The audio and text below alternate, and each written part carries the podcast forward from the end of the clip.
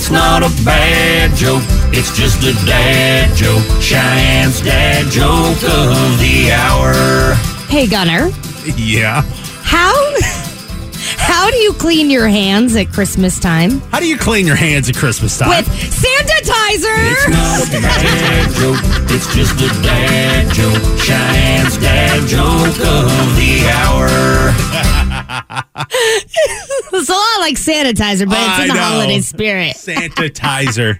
Love it. Cheyenne's dad jokes every weekday morning at 7.50. Being that it was a Christmas one today, I'm assuming we got Christmas dad jokes here on out. Yep, absolutely. This episode is brought to you by Progressive Insurance. Whether you love true crime or comedy, celebrity interviews or news, you call the shots on what's in your podcast queue. And guess what?